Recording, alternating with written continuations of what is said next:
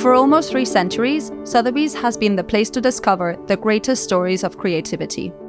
We've been the temporary custodians of some of the world's finest treasures, which you can see on display in our galleries on any given day.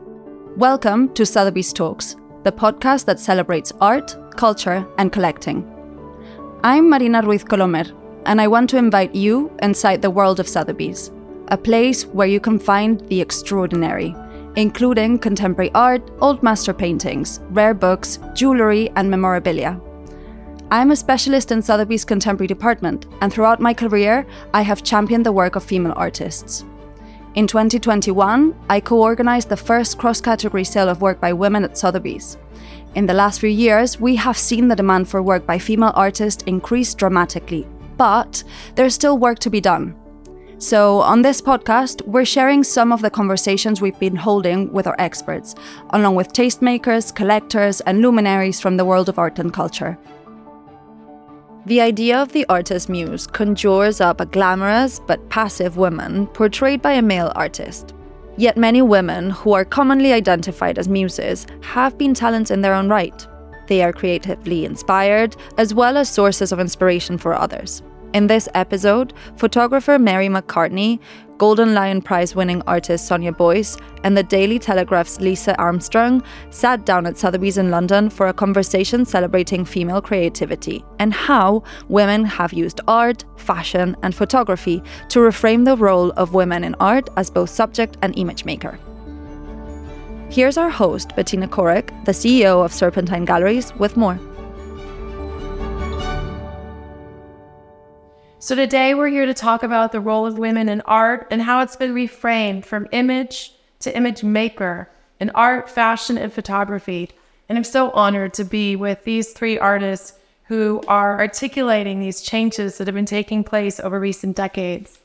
Sonia Boyce, interdisciplinary artist working across film, photography, print, sound, and installation. She was a first Black female royal academician when she was elected to the Royal Academy of Arts in 2016. In April 22, she was the first Black woman to represent Britain at the Venice Biennale, where she won the Golden Lion Prize for her work Feeling Her Way. She holds the inaugural chair of Black Art and Design at the University of Arts London. And we had the tremendous honor of working with her at the Serpentine as part of Radio Ballads, which was curated by Amal Khalaf, Elizabeth Graham, and Leila Gatkins. Her work is an expression of Serpentine's mission of building new connections between artists and society. Also with us is Mary McCartney, a portrait and fine art photographer, director, cookbook author, global ambassador for Meat Free Monday. Recently, Mary's feature length Democracy If These Walls Could Sing was nominated for a Critics' Choice Award, and her plant based cooking show, which we all need to watch, Mary McCartney Serves It Up, was nominated for a Daytime Emmy and she's the ambassador for Leica cameras. And Lisa Armstrong, the Telegraph's head of fashion, I was saying to her, she is so prolific and a fearless critic. We're thrilled to have you here today. She began her career at Vogue and was previously fashion editor at The Times. She's a three time winner of the British Press Awards for Fashion Journalist of the Year and winner of the British Fashion Awards Best Fashion Journalist. So, we're going to start with women coming out of the shadow of men. And wanted to start with one of your photographs, Mary. Um, will you tell us about it? This one is called Being Frida. And it's the one that's the most set up because a lot of my work is sort of I'm prepared and I'm I'm sort of with my cameras, but they're very spontaneous moments. Whereas this picture, I'd never met Tracey Emin. And I just had this sort of day. I, I of up with this idea of like taking a portrait of Tracey Emin as Frida Kahlo. Um, I love beds and the intimacy and the privacy. Um, so I, I, didn't know Tracey Emin. I found an email for her and thought she's either going to detest this idea or love it. And she came back saying, I completely identify with Frida. I had a unibrow, and, you know, we know from her work.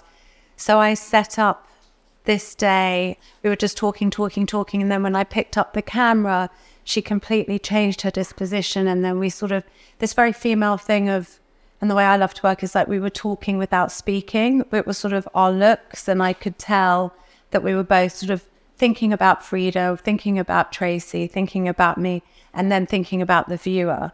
And I think that's why this picture works because you can see a chemistry there, but it's also something that for some reason it, it worked in a way that the viewer is very engaged with it, I think. So yeah. And Frida wasn't as known as her husband Diego Rivera. Yeah. One of the most famous artists of his time. And today she's really become feminist icon or the cultural superstar. Mm. And there have been other examples of women artists and creators who've come out of the shadow of men. Do we see this a lot in fashion, Lisa? Well, do we see it a lot? Definitely see it. Elsa Peretti, who was a, a muse to Halston.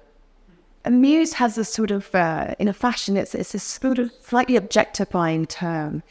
And it fell out of fashion because women, you know, it seemed all, all these women did, they just fledged around looking fabulous. But then it came back in again because people like Karl Lagerfeld in the 80s had in there still a Prestige. So it waxed and waned. But anyway, at this point, sorry, this is quite old, 1997, but she was his muse sort of in the 70s when he was at the height of his power. But she was so much more than that. She'd been a teacher. She was uh, making jewelry on the side. She later went on to design for Tiffany's very successfully. We all recognize her being and her bowing variables. And yeah, she was a she was an artist in her own right. So was it? She was more of a collaborator than a muse. She was Or, and did pe- the pe- like just the press almost make in a muse on it in a way?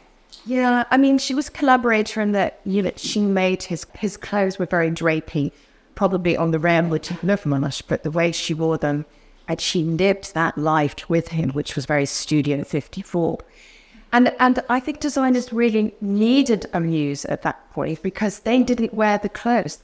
Or I mean, if they did wear the clothes, they did it in private. Uh, but actually, very recently, I was interviewing uh, Demna Gvasalia, who's the designer at Balenciaga. And he's quite fearless in what he says. And he said to me, Oh, during the pandemic, I was living in Switzerland. And I would sometimes put on a pair of high heels because I wanted to feel what it was like. And I thought, well, hats off, actually, because, you know, so many male designers have no idea what their clothes feel like. And that's why we have of the clothes that we have. Going back to Frida Kahlo, she's also an artist that you've been influenced by, so okay.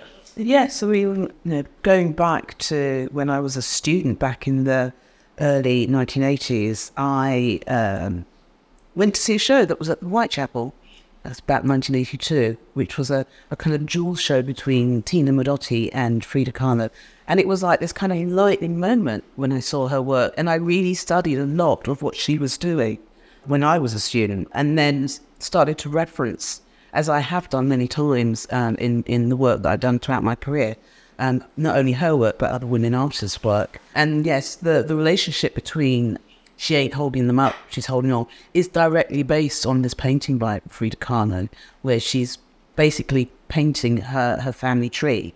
And I, you know, I for me became a way to think about how one positions oneself within one's family and one's context. Her works were incredible, and you know, of course, since the early '80s, that's when her her her star began to rise.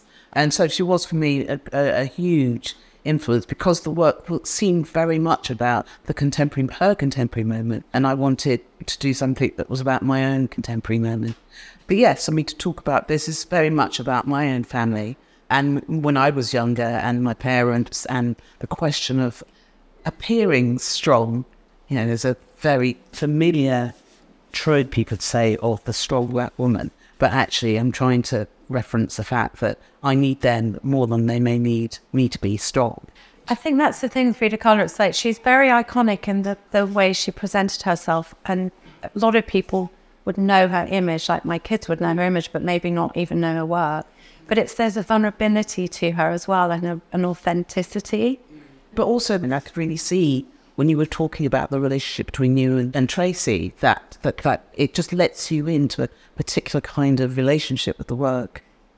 Well, it's interesting because there's sort of a way between women, I think, of being we, we can give each other certain looks, and it's like you can speak without some using words, which is something that really kind of excites me when that happens. There's like an understanding and an expression. And what about other artists who've influenced you? So, there, I mean, I, I, I should say that throughout all of my career, I keep making references. I'm, I'm trying to build a very quiet female canon because, of course, you know, artists do. We do refer to, you know, the historical figures that have kind of inspired us to make what we make. And so I, I have a lot of uh, women artists that I make references to, in particular, Lygia Clark, because of the way she really has forefronted this idea of art as a kind of social, a way of socially engaging people. And then uh, Sophie Taeuber Arp, who was one of the founders, you could say, of, of Dada, who gets very little recognition actually for her contribution to how we understand Dada um, today. So I've I, there's a particular work that I've made. Uh, it was a performance work that I'd made where I was working at the ICA and invited an audience and a performance artist, singer, and a performance sculptor with choreographers to bring an audience in. And it was very spontaneous. And something occurred during the, the whole kind of performance as it unfolded that just reminded me of both Lygia Clark and as well as Sophie Taeuber uh, And so this is one print that's kind of come out of that performance. I often take lots of um, production stills taken while the performance is going on, and then I work with that material afterwards to to create the artwork. And so this is a print that's kind of come out of one of the performances. And you create these spaces of, of care because the spontaneity can only happen when there's there's that trust of space. I mean, particularly that that work became very much about play, uh, and one of the things that I realized as it was unfolding that as adults we get very few opportunities to just play. And you know what was kind of hilarious in, that in that particular work, the work's called "We Move in Her Way," was that the audience it was an invited audience, and they got so involved with playing, they were encouraged by the performers, that actually we couldn't stop them. And literally by the by the end of the evening, the performers had stopped and they'd gone, and the film crew had stopped and they'd gone, and people were still playing. And but obviously, that it kind of released something that mm. is something we find really difficult as adults to do. But also, that must have made you feel really amazing. That sort of sense of giving someone an idea and actually, it really, yeah, they really took it and will have taken that experience into their everyday. And I mean, for me, this is something that comes directly from someone like Lygia Clark, mm. Who was very much about encouraging people to just go on that journey and just kind of imagine and play and mm. see what unfolds. It's interesting you're saying that because with photography, especially with portrait photography, it's like we're here and quite relaxed. And then the minute, uh, mine is very much my connection with the sitter or the subject I'm with. And the minute you put the camera up, yeah, it's like recoil in the thing. And so then it is about similar to the experience you were saying. It's about sort of forming that connection, calming down. Also, for me, it's tense because I'm like, I want to, you know, I need to work it, get it because it's not finished for me until you have that authentic moment or connect some kind of connection. Otherwise, it's very unsatisfying. So it's something to do with the relationship. That is why I do what I do because when you get that moment, it's really exciting. And like that Frida picture, Tracey and I, you know, that chemistry is is really great. You know, Tracey comes across as quite fierce, but she is very vulnerable, and I think I got that vulnerable side of her, which I'm I think I'm happy about. I think we also wanted to talk about Claudette Johnson, who is, and is another artist that's part of your your canon. Yeah, Claudette is an artist that I met. She was very young at this point, and I first saw her work at an exhibition that happened in the West Midlands. And I was just really struck by how she was creating these images that kind of figured the black female in ways that I'd never seen before. Claudette was very much part of what became a movement, that the, the Black Art Group. They were all in their teens at the time. Because I was like in the uh, late 70s and early 80s, very, very interested in kind of feminist debates about figuring the female subject. I was just really struck by the way which Claudette's work was kind of challenging me to think differently about how the body might be represented. And she was, you know, she was looking a lot at the kind of cubists and kind of how the cubists had kind of portrayed, particularly Picasso, particularly the black female subject, the female subject in general, and how she was appropriating that and reclaiming that. So, you know, she set up lots of things for me to think about, particularly about one's place within art history. So I wanted to mention her today because she was very key in my thinking about, alongside Frida Kahlo, about there are, there are these ways that one can somehow picture oneself or picture the female subject and bring about a slightly different narrative to one that we've become accustomed to. So for me, someone like Claudette was definitely a kind of beacon for like think think we can think differently about this. So you pointed out how she's taking this very kind of Western trope of the reclining woman and made it an empowered image. And this is something that you've also kind of tackled in your work. A lot of the things I do happen sort of almost um, I find myself in a situation. I was doing a different project photographically, and I was going to do, I wanted a female form. And I thought of my friend's wife, who's this Chinese American woman who's a stand up comedian, but very shy. And, um, and I texted her and said, Look, I'd love to do these pictures. Love Mary XXX. I use X's in my text. She thought I wanted to do a triple X rated study, but then she phoned me and she was like, and then I was like, oh no, it was a whole different thing. And then she's like, but she'd really worked herself up to say yes. And then when I realized I could tell she wanted me to do it because there was some psychological reason she wanted to work through it and she would trust me to do it, even though she'd never done that before. So I got the train to her apartment in Paris, hence Paris Nude. And it's like, I'm not going to do a studio setup. I just want to come to your space. My thing is sort of going into someone's, being invited into your personal space and spending time and we just did two days and it, st- it was really interesting because it started off i slept on her sofa and i was getting the train the next day and i was like you're going to have to take your clothes off because like this like and it was a bit embarrassing which was surprised me how inhibited we were it was just me and her and then in between each shot she'd put back on her nightie and it was sort of like sort of very hard work and we conked out that night it was slept so it was so exhausting and then the next day the second set all of it like we were bonded and it was just walking around nude. We were just, again, talking without really speaking. I would sort of encourage her. She would get into her own shapes because she, she was sort of exploring her Chinese side of what's expected of her. Should she have a family? Did she need to have this? You know, so there's a lot more going on than just taking a photograph of a nude woman. Because as a photographer, I assume that when you're doing portraits, there's another elephant in the room, which is vanity. And that's not criticism because we've all, you know, it's self consciousness to varying degrees. That's super interesting because it's like, how do you get something that you feel, I feel the viewer thinks is authentic? But I actually do like things that are aesthetically pretty. Like, you know, I can go through a book and it can be a lot, but for an image, I, you know, I do actually like something that looks beautiful, but then I want to like somebody nicely but I want a real something real in them, not like the usual sort of face that you do. So how do I sort of get to know someone, get their trust? And so that I think that's been something that's really trained me into how I see. But that image, this image is actually it's sort of to me, I love it because it's a nude, it's not a post moment, but it's about trust, but also again, you're not really seeing that much, but it's got a real intimacy to it. So, and I, and female flesh and form is just really, you know, something that we're, a lot of us are drawn to. We've talked about some amazing women, and I think we can kind of shift our focus a bit to fashion and the idea of the muse. How did that all begin? Well, I, th- I think it began because, well, I was going to say it was a largely male domain. If you think right back, the first known designer, Rose Bertin, she designed for Marie Antoinette. And they were they were symbiotic because I think she helped Marie Antoinette create this Marie Antoinette fit. And in the same way, Halston said, Oh, Elsa Peretti made my clothes her own. This is what designers do because they don't want the dress.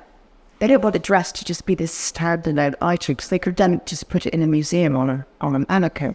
They want it to come alive, and they need the right person to do that. And that's what Marie Antoinette did for, for Rose Bertin. I mean, ultimately, it was part of her downfall because, you know, the extravagance. The, the population wanted their royalty to be incredibly ornate and gilded. And then by 1789, they were, they were over that. And, and I mean, her clothes, her image was so part of the catalyst for that revolution. So, yeah, thank you, Rose Bertin. And then women designers were also inspired by other women. Yes, Bert Keller's interesting because um, I don't know whether Susie Bick or now Susie Cave, to Nick Cave, was officially her muse, but Bella talks about her. She said Susie had been very instrumental. I think it is just so helpful to see your clothes color lined from the from the sketch pad.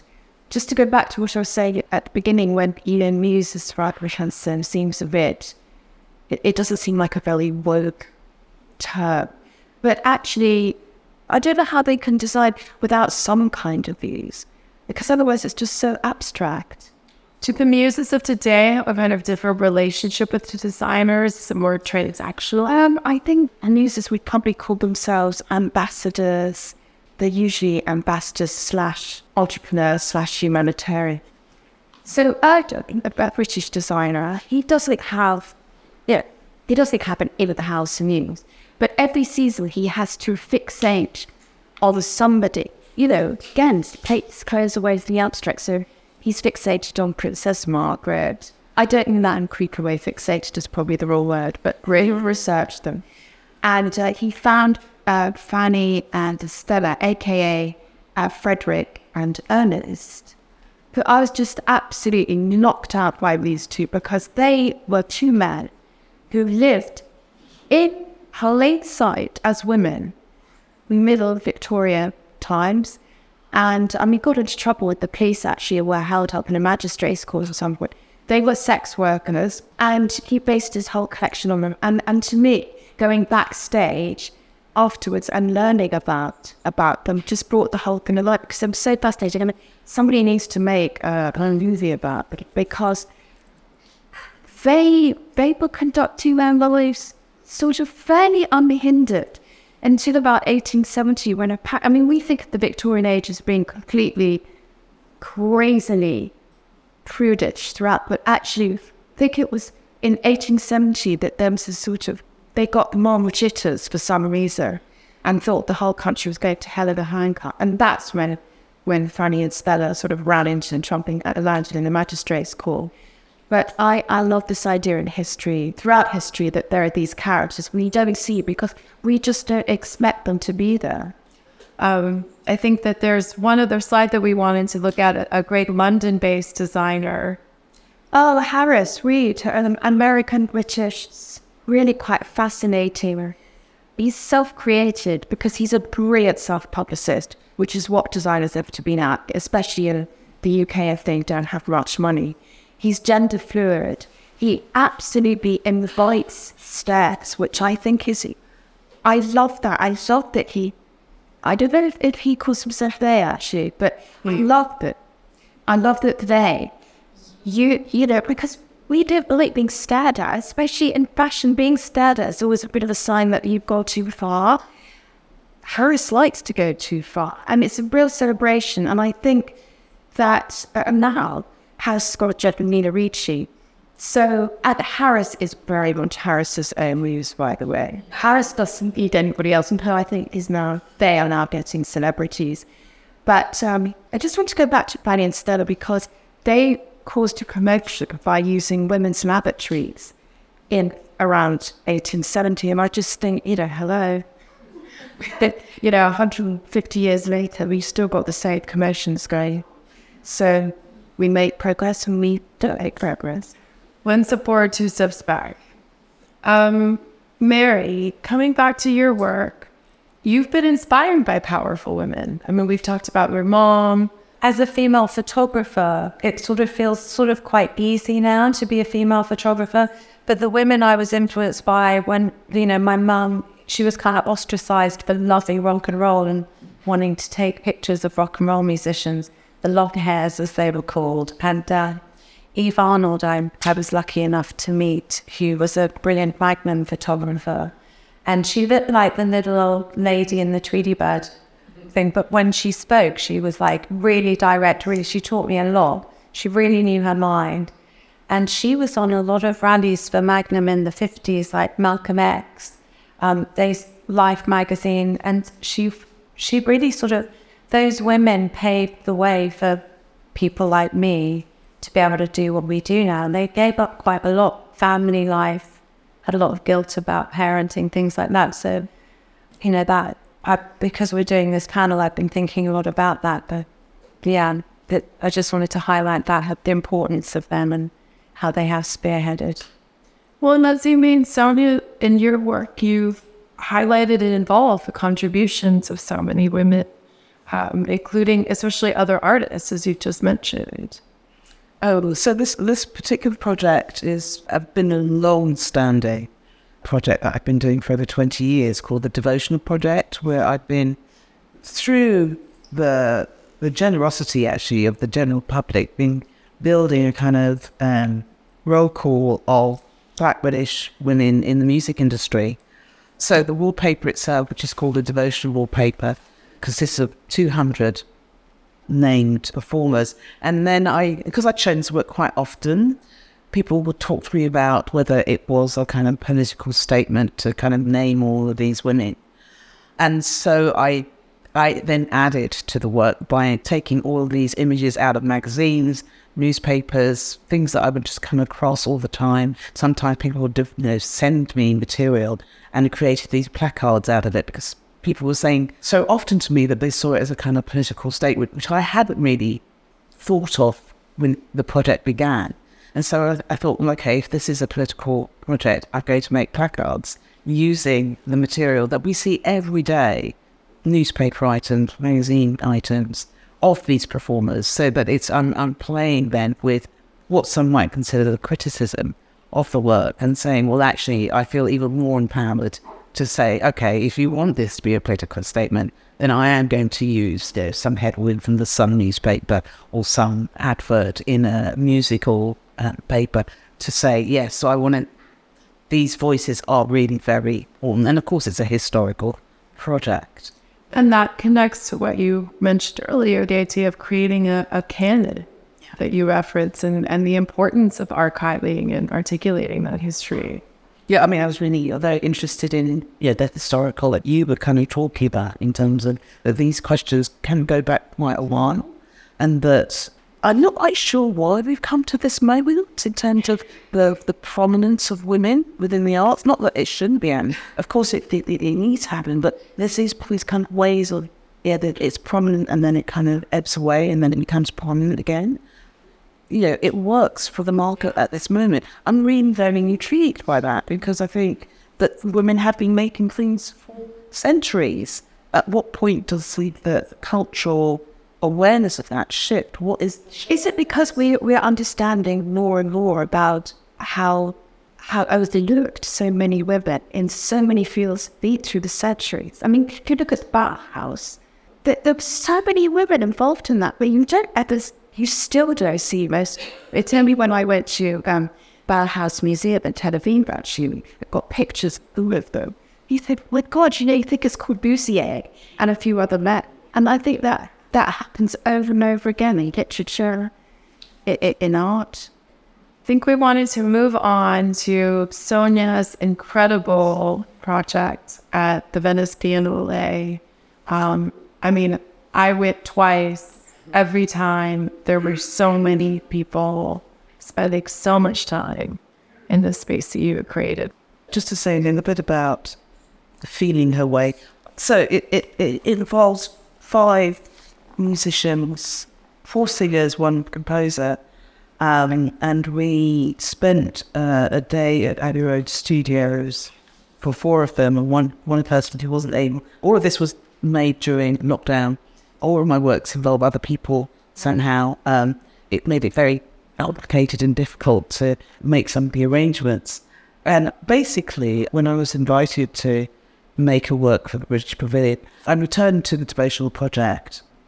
And I've made a few works out of that project. And in the back of my head for quite a long time, I've had this idea about creating my own girl band.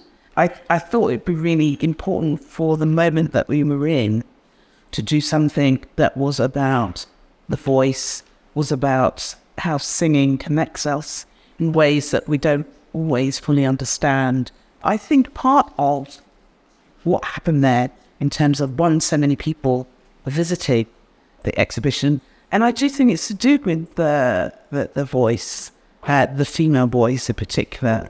One of the great friend and kind of writer who's side, Jean Fisher, she'd written about her work before, and in an essay that she wrote, she kind of talks about the voice that our first experience of the voice is in our mother's stomachs, and that actually it's this very fundamental kind of connection that we have that we maybe wider society tries to always deny. I often think of that. I often think of that too when you meet someone heavily pregnant. You're like, "Look, I'm chatting to this person, but that baby can completely hear everything we're saying, but it's not out yet. So yeah, it's just such a And but it's such a that's a, such hear the world before you ever see anything, before you've actually out there in the world, and that that and you're protected still. protected still, but also just that question of how fundamental sound and its vibrations are, where we become more aware. But it's so fundamental, and of course, for me, in my interest in these in, in these singers who are incredibly skilled, was that it does touch us in ways that we not we we may not be able to guard ourselves from. And I think that that may have been part of the response to the show is that it kind of almost bypassed the cerebral to to the gut somehow because that's what singing and I think it is to do with a very fundamental moment for all humans somehow. I was a bit worried there were people who were coming out of the show crying because it was touching them in ways that they were not expecting uh, in terms of going to see an, a kind of art exhibition. Well, that's come up so much, kind of the female intuition, the God, and the alchemy that you created with this work that that really touched so many people. And I think I can speak for everyone and just thank you to the three of you for sharing so much. This was Sotheby's Talks Season 1. Thank you for joining us. To step further into the world of Sotheby's, you can visit any of our galleries around the world. They're open to the public. For more information, visit sotheby's.com. And don't forget to follow the show on Apple Podcasts, Spotify, or wherever you get your podcasts. Season 1, which features conversations with guests including Marina Abramovic, Mary McCartney, Tracey Emin, Paloma Picasso, and Julianne Moore, is now live.